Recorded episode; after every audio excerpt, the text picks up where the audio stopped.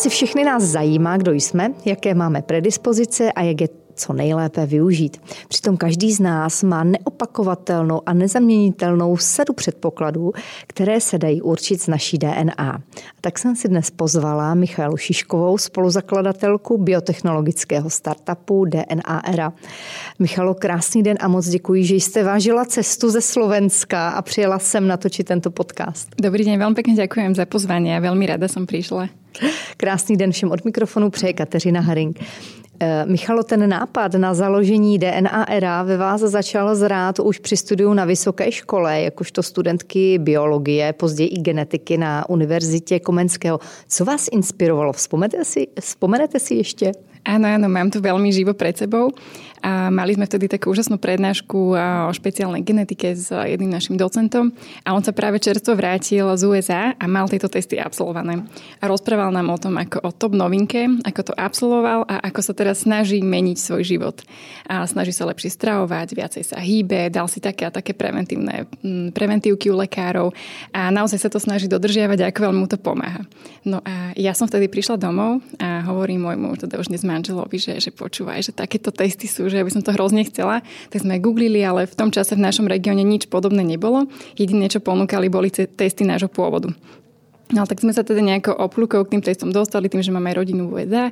No a keď prišli výsledky, tak som si povedala, že, že wow, že toto musí mať naozaj každý, že to je proste mega. A, a tak vtedy môj manžel zahlasil, no však si genetička, kto iný by to tu mohol doniesť, keď nevie ako genetici.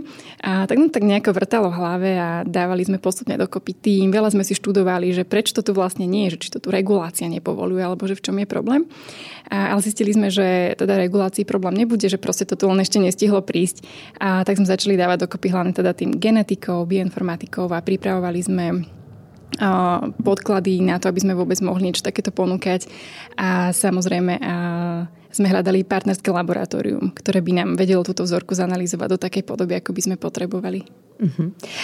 Pomocí testu DNA se dají odhalit nejen ty predispozice pro nemoci, řekněme, ale například, to jsem se vyčetla z vašeho webu, i vzhled, krásu, způsob té výživy, to jste naznačila, samotný metabolismus léků, zda nám něco asi vadí nebo nevadí, jak to, řekněme, trávíme. Ano, ano. Eh, je něco, co třeba nepůjde, nemyslíte, nebo půjde všechno, nebo možná jsem nevýmenovala všechno, tak pojďme na to, co ještě by se dalo uh-huh. zjistit. A, tak my sa teda prioritne venujeme a predispozíciám, ktoré sa týkajú nášho zdravia, a čiže tam môžeme zaradiť veci rôzne, čiže onkologické, srdcovo ochorenia obličiek a mnoho teda ďalších. A potom tu máme časť, ktorá sa venuje výžive a športu. A to znamená, že zistíte na základe DNA, aké vitamíny vaše telo potrebuje v väčšej miere. A, a športový profil je podľa mňa veľmi zaujímavý, pretože Genetika ovplyvňuje šport až do výšky 66%, čo určite už nie je teda zanedbateľné číslo. A sledujeme teda rôzne typy svalových vláken, erytrocitov a podobne.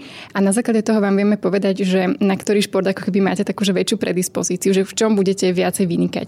To znamená, že keď pôjdu do fitka dva chalani, budú cvičiť úplne rovnako, rovnako sa stravovať, ale budú mať rozdielne genetické profily, tak jednému tie svaly narastú, vymyslím si, po mesiaci a druhému nebudú raz ani po tom mesiaci. Proste to pôjde pôjde o neho pomalšie, tak presne tu nám má vplyv tá naša genetika. A že mají rozdílné typy svalových vláken.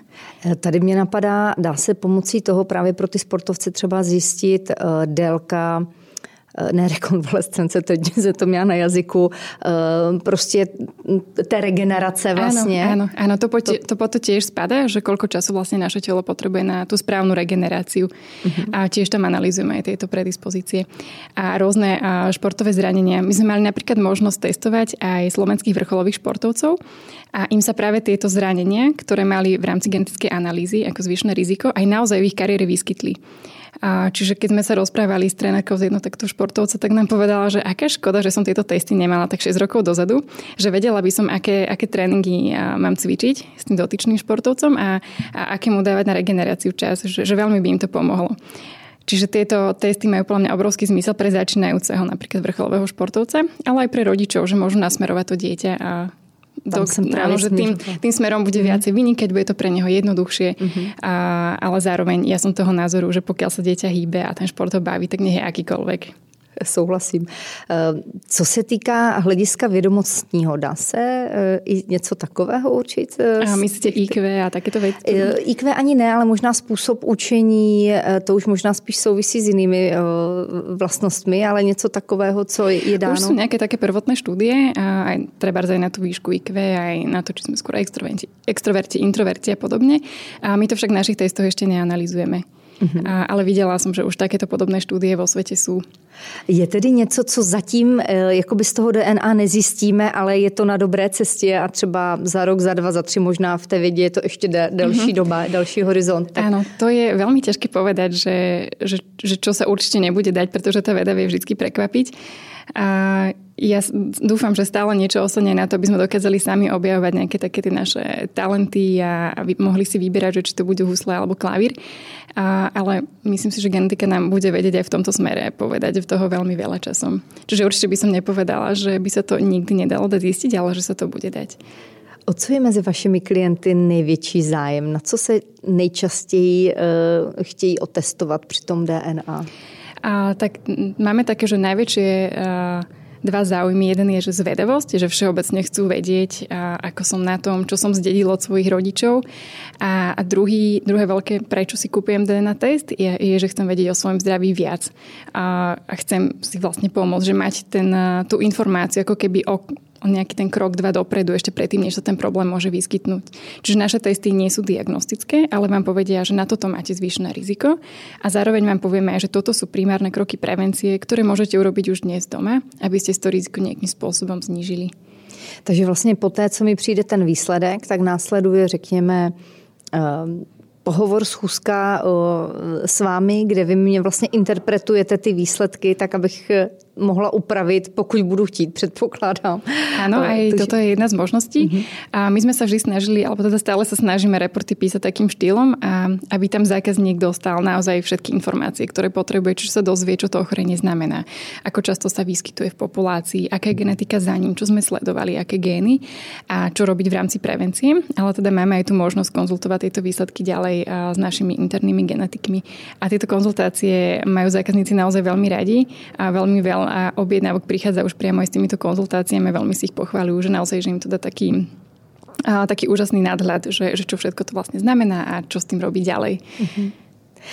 Ten test vlastně probíhá tak, že zákazník, který od vás obdrží odběrovou sadu, tak vám pošle vzorek, ten následně izolací DNA a genotypizací, což je proces, při kterém jsou čteny jednotlivé polymorfizmy, kterých je údajně 650 tisíc těch vybraných míst v DNA, které jsou dnes dobře prostudována, tak vy získáte potřebné informace, no a výstupem té analýzy jsou pak surová data, která se následně zpracovávají do konkrétních výsledků pomocí vámi vyvinutého softwaru.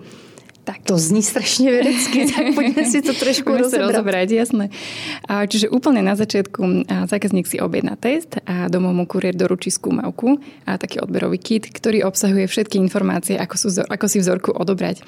Je to, je to veľmi jednoduché, pretože to vyzerá ako vatová tyčinka a prejdete si vnútornou stranou líca, a tam sa naviaže časlín a trošku bunky sliznice a zároveň tá skúmavka obsahuje taký stabilizačný rostok, takú vodičku, tam to len ponoríte, pohrkáte a vlastne DNA je stabilizovaná na niekoľko mesiacov až rokov. Čiže potom stačí, keď si znova objednáte kuriéra, tá služba už je znova predplatená Čiže kuriér príde, alebo to zanesete do zasilkovne, už je to teda na zákazníkovi a zoberie, a zoberie skúmavku k nám a my ju potom posielame do certifikovaného laboratória v Nemecku. No a v Nemecku už teda na, nasleduje ten proces. A najskôr sa teda DNA vyizoluje a namnoží sa a potom prebieha proces genotypizácie. A genotypizácia znamená, že prečítame konkrétne vybrané miesta v našom genome a náš genom obsahuje 3 miliardy vázových párov, čiže 3 miliardy písmeniek a, my teda včítame 650 tisíc z nich. Zajímá vás pokračování tohoto biznis příběhu? Celý si jej můžete poslechnout na info.cz.